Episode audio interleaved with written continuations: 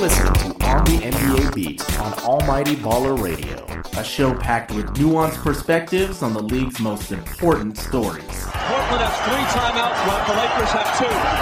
Bryant to shot! LeBron James with no regard for human life. Jordan.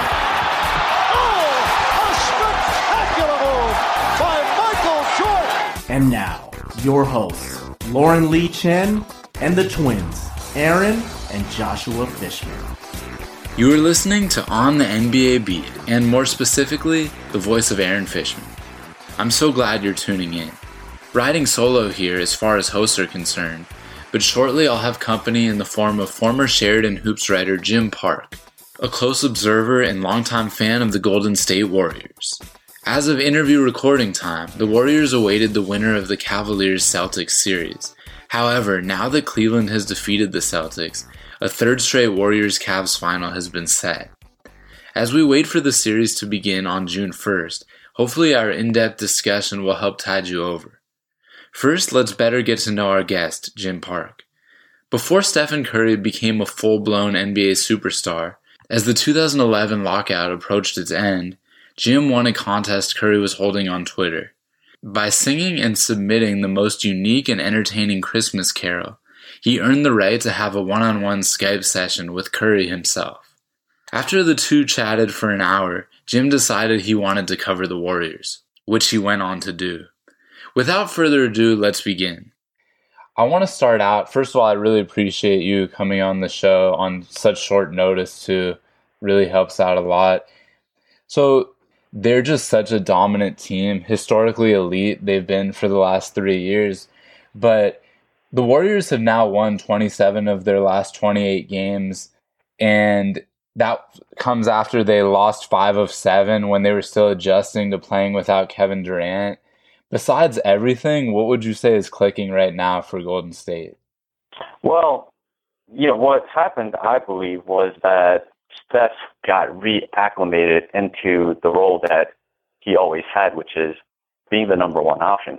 And I think initially, uh, when KD went down, there was a maybe a little bit of an adjustment period uh, where he maybe had to kind of rewire himself into being more of that dominant all-around guy that he's been for the last three years.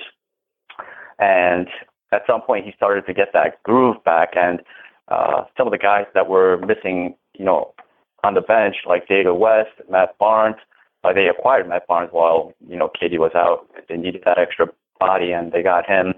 And uh, he was he started making contributions. Um, McCaw started making contributions, and so the bench started to play much sharper. And Steph got into a role that you know he was accustomed to for so long. And Klay also, Klay Thompson, when once KD went out, uh, he started going off because really he's the second scoring option for that team when KD's out.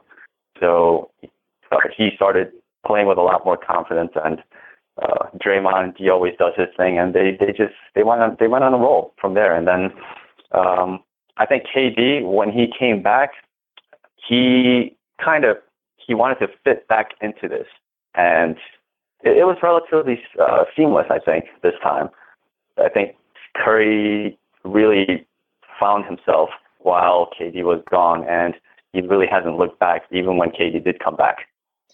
Did you end up reading um, the Ethan Sherwood Strauss column? I think it was his last one with ESPN, where he was talking about the marginalization of Stephen Curry and essentially about his fit with Durant and how he has struggled a little bit and struggled is obviously a relative term because he's an amazing player having another stellar season. But just relative to the unbelievable season he had last year did you end up reading that at all? Yeah i did i did um i don't remember it in full detail but i definitely remember reading about it. It was a great piece. What was your take on and i won't ask you specifically but just the uh, the kind of line of thinking that Curry is not able to shine as brightly as he was before. I mean, you always hear about sacrifice with great teams, and Curry undoubtedly has had to sacrifice to a certain extent, but how do you see that shaking out so far? Well, in the beginning, it was tough. He, I think, he had trouble finding that balance of, you know, when to keep passing. And the other thing is, Kerr, Steve Kerr, started utilizing him a lot less uh, in the sense that he kept taking steps off the ball. One of the things that Curry is so good at doing is moving without the ball and uh, finding seams uh, to get himself open, or you know he's going around all over the place setting screens, trying to get switches, and you know get his teammates uh, an advantage somehow. And uh, he's he's so good at those things that um, he was willing to kind of do more of those things than than take over the offense. He kind of tried to defer to KD a little bit more in the beginning to the point where people were kind of saying KD is undoubtedly better than Steph Curry. Um, so he definitely went through this adjustment period, Curry, particularly if you remember that Christmas game against the Cavaliers. I think he got what, like 13 or 11 shots off or something like that. Yeah, and, something uh, like that.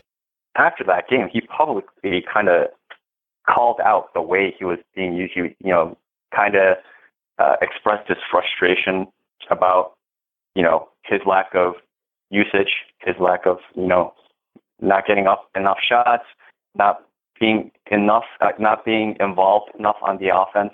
Uh, he wanted to be more involved in the pick and roll situations where he absolutely thrives in. I personally thought it was almost criminal the way they were using him. He, he's just too good to use as like a glorified what JJ Redick or something. Um, you know, he's just too good. You can't leave keep him off the ball for that long, and that's what they did early on. And Curry started to kind of talk to the media about that, and that's something that he has never done, where he's openly kind of questioning what the coach was doing in terms of how they're utilizing him. So that's when, you know, it was, it was like a major red flag. The average person, if they heard what Curry said, they'd be like, oh, that doesn't sound too bad. But anybody who's followed this team for a long time knows Curry is not the type of person who calls out anybody uh, that's in the organization. And he did that with Steve Kerr. Yeah, that's an interesting point. He's definitely been more diplomatic over the years with regard to happenings around the team. And so if he says something, however muted it is or, or subtle, you definitely are paying attention. And he definitely means what he says in those situations. But yeah, so. Oh, yeah, yeah. Mm-hmm. So you do believe though that, that they've adjusted, they're using him more on ball, and that that's been a significant reason why they've been so dominant since. I think so. Uh, he's he's looked a lot more like himself uh, since that time when uh, KD went out. He was still playing well. You know, at some point after he called out, you know, not being involved enough, uh, Kerr started to allow him to play more pick and roll. You know, with Draymond and you know, kind of jumpstart their offense that way because for this team, it's clear that, you know, as Curry goes, they go. It's mm-hmm. not as KD goes, they go. That's yeah, 100% clear at this point. So, yeah, you know, I, I think he really started to get going at once once uh, he was back to dominating the ball. So they're undefeated heading into the NBA Finals, 12 and 0. The biggest scare, I think everyone would agree, was Game One against San Antonio, when the Spurs held that 25 point lead and then Kawhi Leonard went down with the ankle injury. I'm hoping to assess any level of concern that you may have that Golden State hasn't had that many close games in the postseason. You can argue that that's a good thing that they've been so dominant. Uh, but compared to Cleveland, who's very likely to be their opponent in the NBA Finals, they haven't had very many close games. Cleveland has had a lot, even though they only have one loss in the playoffs. Every one of their games against Indiana was decided by six or fewer, so they're more accustomed to these closer finishes. No, I, I'm not really concerned about that because it's not as if this team hasn't faced adversity before. They've faced it various times throughout the season as well. It's just that they've they've just been rolling. It's really plain and simple. They just have such a dominant, you know, group of players that they haven't really faced many challenges. But game one against the Spurs, they won the game. Yeah. You know, regardless of how they did it, they were down by 20 something points. That's not easy to do. And nope. It wasn't easy to do even down the stretch with two or one minute left to go. It was still, they were still down. So they fought against that adversity um, and came back and won that game too. So it, I really, it's not as if they, these guys don't know how to handle themselves when it comes to crunch time. So I'm really not concerned about that. Yeah, I would agree with you there.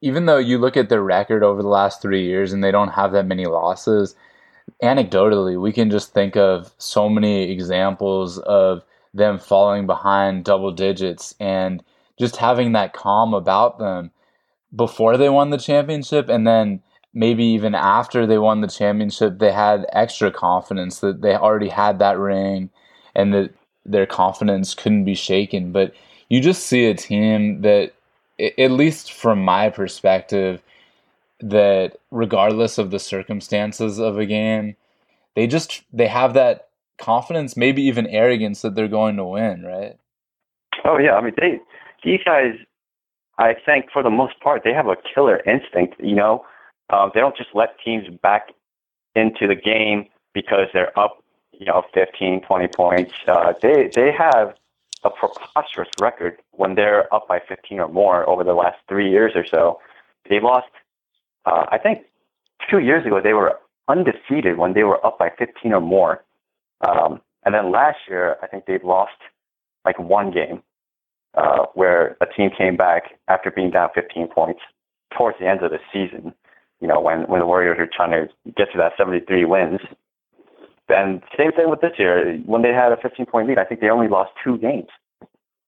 Yeah. So when these guys, when they get out, you know, get out ahead, they don't they don't look back. They don't let teams come back. You know, and uh, the way they have it set up is it's set up in such a way where other teams have trouble coming back because to start the fourth quarter, they have Curry sitting, and they'll have KD starting, you know, the game in the fourth quarter, and you know he's just usually he's he's eating. You know, nobody can. The second unit guys can't stop KD. You know.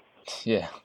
Let alone first guys usually. So it, it, that's a tall order for most teams to kind of try to overcome, especially when they when they're down. So you really have to play, play perfectly and try to get out ahead of the Warriors in order to have any kind of chance. Because if you get down, forget it.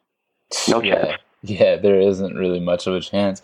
What do you think commentators and some fans are missing with the argument that the playoffs are getting boring with all these blowouts?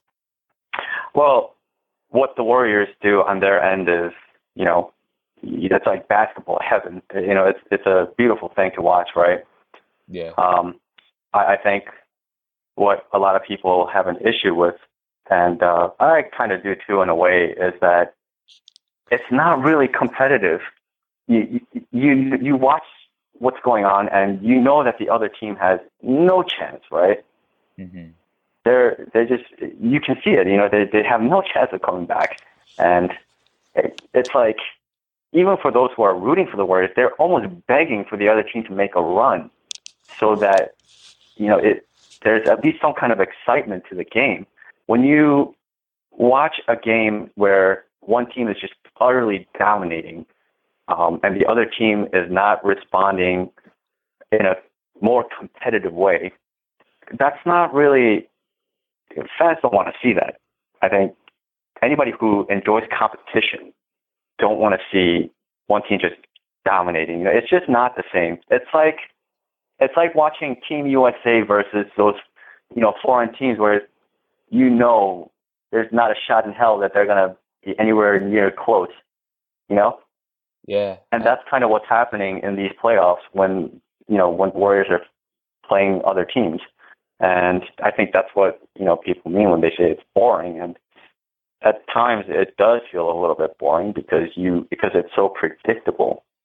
But digging a little deeper, if not for that Kawhi Leonard injury, I think things would have been a lot more interesting. Obviously, still the Warriors would have been heavily favored in that series. But you look at the Spurs, they won only six fewer games than the Warriors this regular season. They also won two of the three head to head games. Do you agree with that? That that would have been a lot longer of a series if Kawhi hadn't gone down and that we'd be having a little bit of a different conversation right now? Maybe. Uh, you know, we can't really, nobody can really say for sure because it didn't happen. And, you know, it, that's really one of those what if situations. And you can only guess what would have happened. I would have predicted that the Warriors probably still would have won in five, five or six at most, six at most, because they would have adjusted. Uh, you know, they, I don't know why, but they just, they played Zaza way too many minutes. And I kind of have this personal issue when when the coaching staff plays Zaza Pachulia too much. I don't like that because he kind of puts a cap on what they can be uh, in terms of their potential on both ends of the floor. The Warriors are most lethal when they're running, when everybody, all five guys are, you know, running constantly and um, playing quicker. And Zaza kind of automatically slows things down. You know, he has his limitations, and he's no rim protector by any means.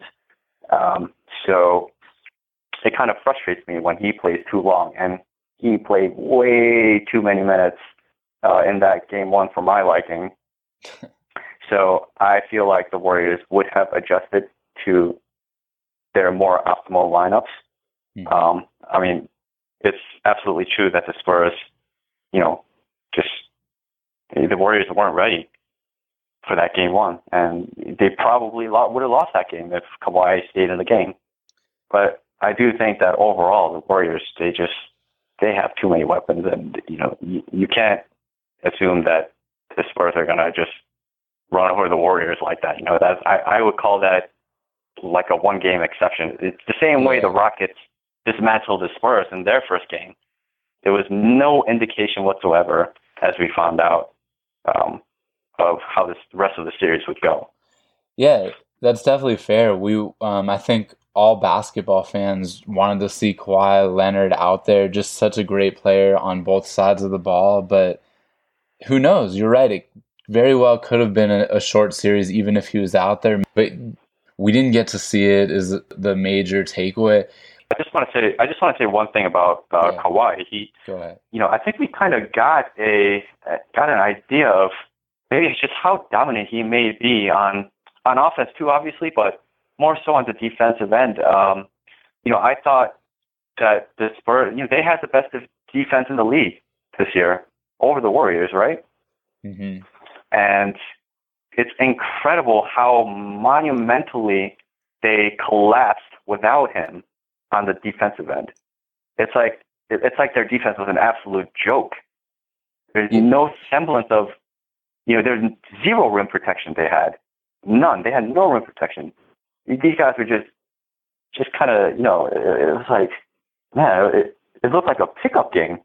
Warriors were doing whatever they wanted, and there's no way they would score on the Spurs that easily um, if Kawhi was in there. And it's kind of crazy how one guy who's mainly on the wings has that much of an influence on the defense, and uh, you know that that made me really really think a lot and kind of appreciate Kawhi Leonard's defense in a in a different with a different kind of perspective. You know, yeah, seeing that, what they weren't able to do without him. Yeah, that's really an excellent point. Kawhi Leonard, an MVP contender, and he's probably not going to win, but he had such an amazing year defensively as well, powering that number one defense. And yeah, he just makes such an impact that his absence and how the team played defensively, as you argued, really does say a lot about his impact. So I was getting to this a little earlier. I want to get your thoughts on the dominance of certain teams, super teams, if you will, if that's good or bad for the NBA, or if it's more nuanced, if it's somewhere in the middle. Obviously it's great for ratings when you have these superstars and super teams but as we alluded to earlier the competitive imbalance bothers a lot of fans and franchises. So just weigh those two if if you can for me. Well it seems like that is the way to go in terms of giving yourself a chance to win a championship. Lebron did it. Uh, the big three in boston did it you know, if you look at most of the teams that have won over the last 20 years or so, these are pretty much stacked teams, right? Um, some there are like a couple of exceptions, like the Detroit Pistons. You know, there wasn't it wasn't a team full of superstars. It was more like a collection of stars that kind of they, they just had this unbelievable chemistry that kind of got them through but for the most part, it, it, very star-heavy teams that went all the way and ended up winning. So I think this whole superstars teaming up, I mean, that's obviously nothing new. Um, in terms of what the Warriors did, that's obviously super, super extreme. Uh, you're talking about a team that won, you know, an NBA record 73 wins, one of the most dominant teams of all time and then they added one of the most dominant scorers of all time. So crazy. That, that's like a super super exception. That that would be like that would be like the Bulls with Michael Jordan and Scottie Pippen adding like a Larry Bird or something. you know, that's the, it's the equivalent to that. And um, so, yeah, I, I, I personally didn't want KD going to the Warriors. You know, I've been following the Warriors uh, Uh, for as long as Curry's been on that team. And I love what they became because it was so organic. You know, it, it was uh, four out of the five guys in their starting lineup were, you know, guys that they drafted. Curry, Klay Thompson, Harrison Barnes, Draymond Green. And Bogut, obviously they got him through the Monta Ellis trade. So to see how long this franchise suffered for as long as it did, and to rise up as far as they did organically the way they did, it was just so awesome. And, you know, I think everybody can agree that they were a much more fun team to watch. That being a part of the reason, but I thought it was like a perfect balance, you know, where everybody, there's no sacrificing for the most part. Everybody played their parts to the max to be the team that they were last year. And um, that kind of went away when KD joined the team. Now somebody has to sacrifice, right? Yeah. And um, yeah, and somebody every game is usually going to have some kind of low output. You know that that's the that's just the way it goes. There's you know that's what they were talking about when they acquired him. There's only one ball, and they were making jokes about that and whatever. But um, I think it's. I mean, you look at Klay Thompson against the Spurs. He averaged what you, I think, eleven points. It was pretty low for him. Yeah, something like that. Yeah, I mean that's insane. This guy, I think he averaged no less than 18 points last year in the in the playoffs against any team. So you're talking about a steep, steep drop off for Klay, and that might have something to do with um, the coaching change um, as uh, Sam from Warriors World mentioned to me the other day about how um, Klay seems to play a lot better when Steve Kerr is on the sidelines um, rather than Mike Brown because Mike Brown is allowing the team to play more freely and thereby allowing more pick and rolls, kind of letting the guys, you know, go a little rogue from the overall plan, which is constant movement everywhere, which they still do. But because it's more centered around the pick and roll, it seems like Klay is having perhaps um, more of more of a trouble getting into a rhythm. And uh, yeah, he, he's been terrible. He like he can't. He shot like well under forty percent against yeah. the Spurs. When you're talking about sacrifice, I was thinking about Klay Thompson. I'm looking at it now. In the four games against the Spurs, he averaged 11 points per game and shot 32.7% from the field. in game one, he made two field goals. That was it. In game four, he made Yeah. three field goals. This is Klay Yeah, this Thompson, one of the best shooters in the league. he's right now, I, and I said this on Twitter. Um, not obviously, I'm not saying that that's what he is, but right now, it's almost like he's like a glorified Kyle Korver. Hmm.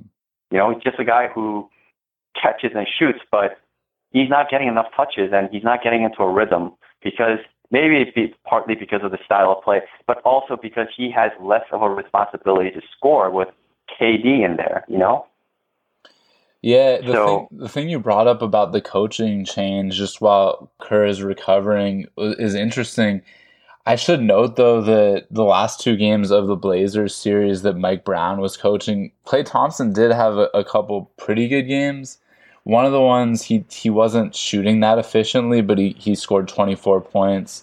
And then game four against the Blazers, he had 18, made almost half of his shots. Sure. This, I mean, you know, he's going to have good games. This, this is Klay Thompson we're talking about. He's a great Yeah. player. Um, you know, he's a max player for most teams. Max level player. That's what he is.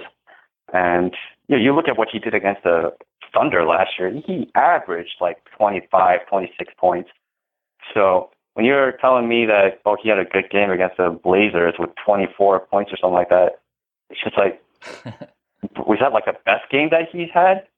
And if so, it, Yeah. it's like That's a good he's point. had, like he he does not have the same prominent role that he had last year, and um, yeah, you know that's that's part of having to sacrifice all of a sudden when you have more talent, um, and that's one of the reasons why I didn't necessarily want KD going to the Warriors because it was a lot more fun when War- when the Warriors were playing against him. For the Warriors, I think it's total overkill. um, we can we, we're seeing that right now in the playoffs, and I honestly think that they're going to make pretty quick work of the Cavaliers too. Okay, we'll we'll get more to that a little bit later. First, I just wanted to ask you, since we talked about Mike Brown, outside of how he's utilizing Klay Thompson or underutilizing, and, and how they're they're doing more pick and roll action, how do you think he's doing slotting in right now? Is I don't know if interim head coach is is technically what he'd be called, but that's essentially what he is, I guess, right now. Yeah, pretty much. Do you think he's Um, doing a good I- job for the most part, or is it just that the team is so good that it doesn't really matter? Yeah, I mean the team is so good as long as the con- overall concept of what they do is the same. Um, I don't. It, it's hard to mess that up unless you completely just go away from what they're doing and just go full blown Mark Jackson style ISO based offense or something like that. Um, in that case, I could see significant change in the way they play. But um, for the most part, one of the things that I've noticed about the Warriors when Kerr is not coaching the team is that they play much freer, much looser. Um, maybe it's partly because the assistant coaches have less of a say than a Steve Kerr. Uh, and one of the biggest differences uh, is the way Draymond Green plays. He plays super freely, and he becomes a much better shooter from the three-point line. I'm sure you've noticed that he is, for the most part, been converting at an alarming rate Yeah, from the three-point line. I know. In right? this season, he was shot in the low thirties. Oh yeah, he shot. Okay, so here's the thing. Last year, when Luke was coaching the team for the first half of the season, Draymond Green was shooting well over forty percent from the three-point line. I mean, that's half the season. That's pretty impressive, right? hmm Um, as soon as Steve Kerr came back, I think Kerr doesn't want Draymond to shoot as much as Draymond wants to shoot, just because he thinks there are better options, maybe. Um, because if you remember, um, Draymond had that big blow up last year, uh, soon after Kerr came back against the Thunder. Um, you know, in the locker room, talking about, "I'm not a robot. If you don't want me to shoot, I won't shoot." You know, it was a big thing. And after that, he, his three point shooting just went down the crappers. He, he couldn't. Ultimately, he ended up shooting like 38% or something like that overall last year, but he was at about 41% before Steve Kerr came back. And now you look at him the way he's shooting in the playoffs, shot like 50% against the Blazers, uh, well over 45% against uh, the Jazz. He killed the Jazz with the three-point shooting. And um, obviously Spurs being who they are uh, kind of helped limit his shooting a little more, but he still shot respectably, you know? Yeah. And um, when Draymond plays freely like that, I think the Warriors are virtually unstoppable. His his confidence level is off the roof. He feels like he can do anything he wants on the floor, and um, he's kind of more successful in that way. Um, Curry, in a way, too. You know, he seems to play more freely as well, um, thinking a little bit less about feeling like he has to move the ball constantly, as opposed to kind of you know calling a pick and roll and kind of deciding what he wants to do from there. So I think Mike Brown has done a good job overall uh, managing, other than that one game where he just played Zaza forever and it was driving me crazy. I know you're not behind the scenes here or in Steve Kerr's mind and you're not talking with his doctors or anything, but what's your indication of whether or not he'll return in the finals at some point? Well, they said today, uh, Bob Myers um, came out and said they don't know. Uh, he said as of right now he can't coach, and um, the indications seem to be that he's not ready to go. And um, if he hasn't been ready to go for the past month, uh, I kind of have my doubts about whether he's all of a sudden going to be ready in the next week. Yeah, You know, obviously this is a life altering issue that he's going through, and um, you hope that he, you know, gets through it. But um, you know, he's the, the biggest. The big thing is that he's still with the team. You know, you see him right. during halftime, you know, shows or whatever, him talking to the team in the locker room, and um, you know, it's it's. Uh, I, I think it's it's very interesting to watch that dynamic where uh, they're kind of listening to both him and Mike Brown, just kind of getting two different perspectives, and I think that's um, it's it's that's good to see that at least. But seeing it doesn't seem like Kerr is ready to come back at this time.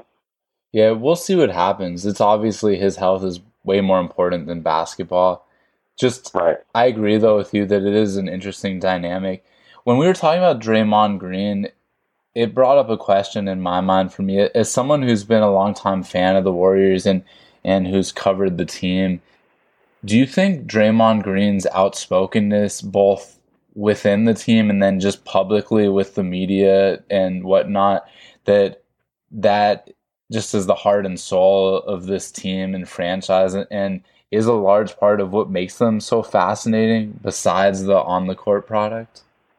Oh yeah, one hundred percent. That Steve Kerr's been saying that you know since his first year that he's the heart of the Warriors, and um, you know a heartbeat is what he called them. He's a heartbeat of the Warriors, and um, you know he's I don't know about outspoken in terms of speak to the media. He's very eloquent. He's very um, he's very thoughtful when he speaks. It's not not talking trash, and he's not saying a whole bunch of nonsense. You know, he's Mm-hmm. A very reasonable and very intelligent human being when you listen to him speak.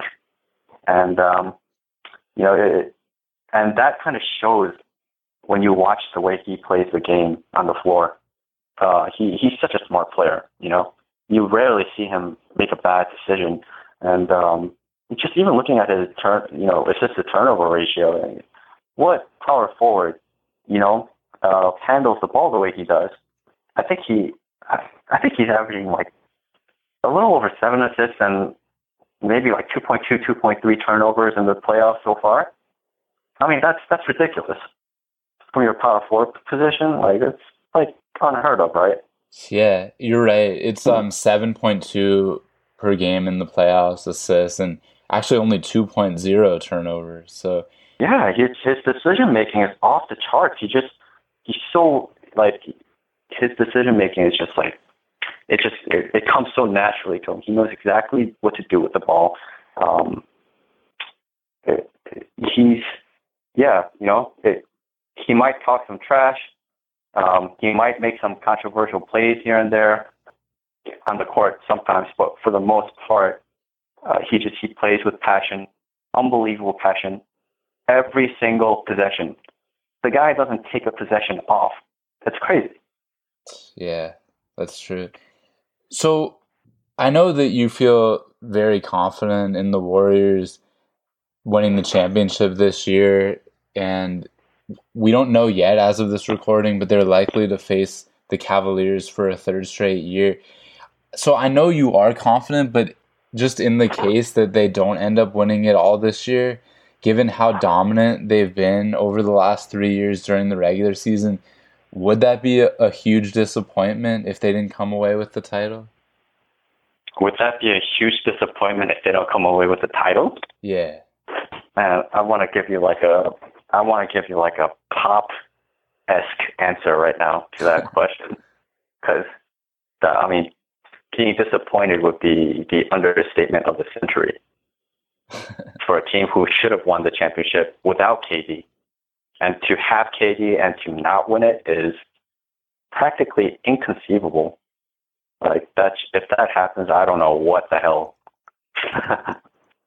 I mean, I guess that you know the only way I see that happening is um, either one of Draymond Green or Steph Curry gets hobbled for one reason or another, some kind of injury. That's the only way I see a possibility for the Cavs to somehow win it. Because that's what happened last year. Curry was hobbled, and they took full advantage of that. They exposed him um, with switches constantly. He couldn't do it. He kept fouling. He kept trying to use his hands instead of feet on defense, getting into foul trouble, um, just looking lost out there. He was awful, but he was hurt. He was playing hurt. He was nowhere near himself. Anybody who saw him throughout the year should know that when guys are com- when NBA players are comparing him to the likes of a Michael Jordan, there was no hole in the way he played defense throughout the season. He's an excellent defender, and it made it appear in the finals as though he's he's an incapable defender. Yeah. So that's how far how far gone Curry was in terms of his health. That's obviously not the case this year. Mm-hmm. And as long as Draymond and Curry stays healthy, I I don't see how the Cavaliers can beat the Warriors. I just don't see it. When we had Andy Liu on the show, he's from Warriors World earlier in the season, he was talking about the difference in the 2015-16 squad and the year before. Kerr kind of um, he learned this year that the rec going for the record, they already did it, and now it's more important to play the long game, and that they may have been fatigued in the NBA Finals. Do you think that that could have also played a role last postseason? That they just ran out of gas at the end because no, they were going for the record. No. you don't you don't buy that? No, I completely disagree with that. Um, they, to me, there was one reason and one reason only that they ended up losing. That was Curry, and that so. was during what was it, Game One, when um, Curry slipped on Motiejunas Sweat before, right before the end of the first first half of the game, and that's how he hurt his knee. That's where that was the beginning of the end. They should have lost that series against the Oklahoma City Thunder. They, they barely escaped. That yeah, that that was, a, that was they came back through a miracle.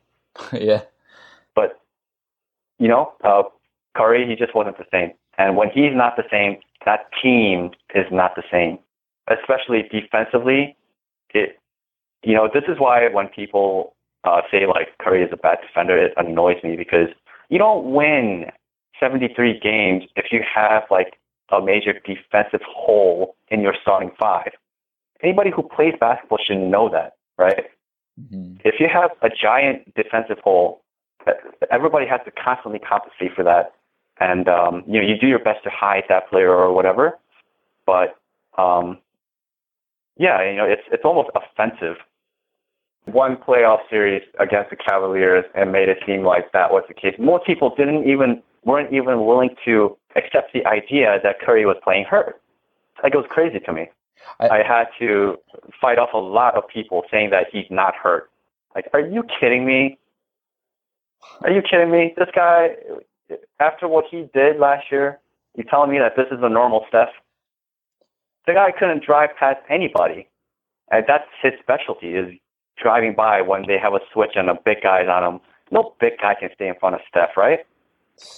And you know, look, he couldn't get by Kevin Love for that that three point shot he took at, in Game Seven last year. I mean, come on.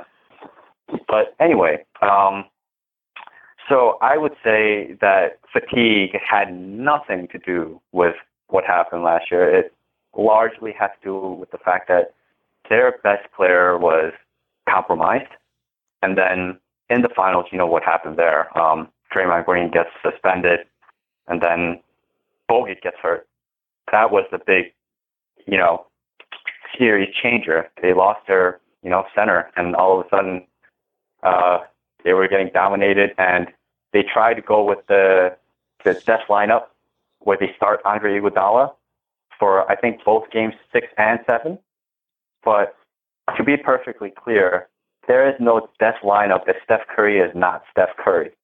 He is what allows them to unlock what is called what they call a death lineup. I want to ask you though yeah, about I mean, Kyrie Irving's yeah. impact because he barely played in the first finals matchup between the teams. He played last year and was really good. And for whatever deficiencies the Cavaliers have, I think namely defense and they're also not getting, I think, the offensive contributions from guys beyond LeBron, Kyrie, and, and Kevin Love as much as they might need in a finals matchup against the Warriors. Some would argue that Kyrie Irving being healthy is something that should scare the Warriors. Why does that not concern you? It's not that it, it doesn't concern me. Um, Kyrie is obviously you know, one of the best scoring point guards um, in the league. So any team should be very wary of him. I mean, he's. I thought he was not a good defender, but um, if it's like a one-on-one situation, I think he is a very capable one-on-one defender. I don't know about when you put him in action though, like a pick and roll, when guys are setting screens and he has to be constantly moving, getting switched on to maybe a Klay Thompson or something like that. Um, but yeah, I don't think I don't think the Warriors don't worry about him. They will definitely game plan for him, and they probably won't completely stop him um, he'll probably have a decent series for sure.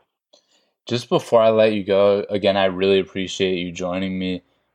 I want to get your thoughts on something that you're really looking forward to watching in this year's finals that people may overlook or not pay attention to some some subtlety or intricacy of the games or of the matchups that you'd like to highlight right now?